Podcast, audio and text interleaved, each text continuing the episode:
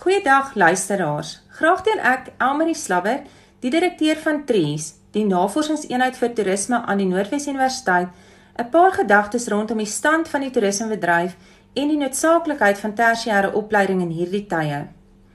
Die toerismebedryf is die afgelope jaar deur diep waters en die COVID-pandemie het die groei van die bedryf geweldig skade berokken. Verskeie inperkings het tot beperkte reis, versigtige toeriste, geen aanbieding van groot geleenthede en dus 'n afname in inkomste gelei wat die hele toerismewaardeketting beïnvloed het en ook tans steeds doen. Die bedryf het in 2018 425 miljoen rand tot Suid-Afrika se ekonomie bygedra en alle pogings word tans aangewend om dit weer te herstel en toeriste na die land te lok. Tans is van ons grootste voordele as toeristebestemming juis oop ruimtes en attraksies in die natuur. En dit is nou die tyd om dit te bemark en te benut. Toeriste wag net vir die geleentheid om veilige omstandighede te kan reis. Maar hoe kry ons weer hierdie bedryf aan die gang?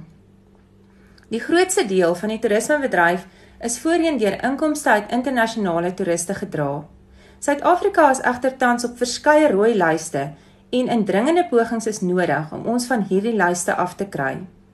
Mense wat is werksaam is in die toerismebedryf, moet so gou as moontlik ingeënt word sodat toeriste geruster kan voel om hierheen te kom. Om die toerismebedryf weer aan die gang te kry, is egter ons almal se verantwoordelikheid. Suid-Afrikaners se gedrag dra direk by tot toeriste se persepsies. Soos die COVID-getalle in Suid-Afrika afneem, sal toeriste weer meer vertroue kry in hoe ons hierdie pandemie bestuur. Dit sal natuurlik 'n baie positiewe invloed hê op hulle keuse om Suid-Afrika as vakansiebestemming te oorweeg. Volgehoue bemarking bly baie belangrik vir Suid-Afrika. Ons moet toeriste voortdurend herinner wat ons aan hulle kan bied en ook dan vir hulle wys dat hulle dit nodig het. Die ware effek van troppe olifante en pragtige natuurskoon kan net in persoon ervaar word en geen virtuele aanbieding kan hierdie unieke voordeel van Suid-Afrika vervang nie. Die waarde van die plaaslike mark is vir baie jare onderskat en verskeie toerismeprodukte maak nou hulle deure wyer oop vir Suid-Afrikaners. Alhoewel mense nie noodwendig ver wil reis nie, wil hulle uit hulle huise kom en ontspan. Aktiwiteite en toerismeprodukte in 'n radius van 100 tot 150 km kry dus aftrek en bemarking kan op hierdie tipe markte fokus. Dan 'n paar gedagtes rondom die belangrikheid van opleiding in hierdie tye.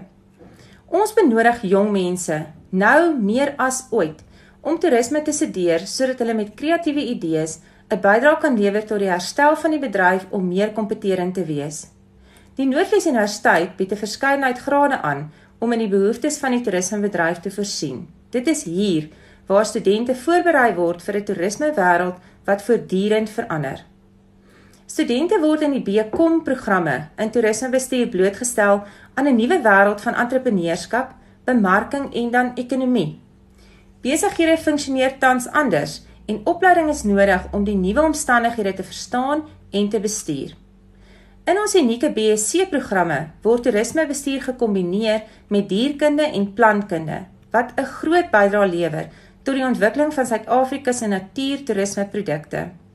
Tans natuurlik die grootste aantrekkingskrag vir toeriste. Die BA programme in toerismebestuur sluit opwindende kombinasies in met psigologie en kommunikasiebestuur waar 'n student opgelei word om die gedrag en besluite van die toerist beter te verstaan. Die vinnige ontwikkeling van tegnologie skep 'n wye verskeidenheid geleenthede binne elkeen van die programme. Want tydens en na COVID-19 is dit nie meer business as usual nie. Die programme in die skool vir toerismebestuur aan Noordwes Universiteit daag studente uit om nuut en vars oor die ontwikkeling van die belangrike bedryf te dink.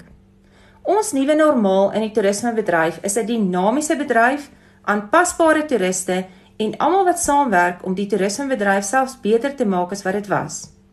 Indien jy dus deel wil word van so 'n dinamiese span toerismekundiges en aan Noordwes Universiteit wil studeer, skakel gerus 018 299 4140 vir meer inligting.